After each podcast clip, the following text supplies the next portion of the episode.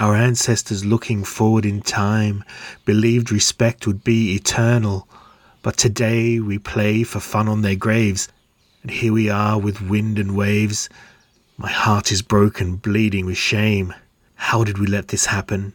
Back in time, their names were spoken, never forgotten and always revered, but thousands of years have passed since then, and the respect we pay for the women and men is to rip up their graves and defile their names. How did we let this happen?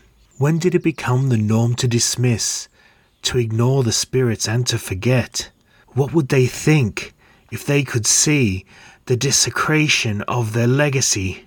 So we rip them up and we dig them out. How did we let this happen? These are not just monuments of death, they are the homes of our ancestors. They're linked to the earth from the spirit land, built with tools by human hand. They built them up and we broke them down. How did we let this happen? We, the present, look back in time, a reflection of them looking back. We must remember and never forget that we lost their names, we lost respect. We must stop. I say no more. We can't let this happen.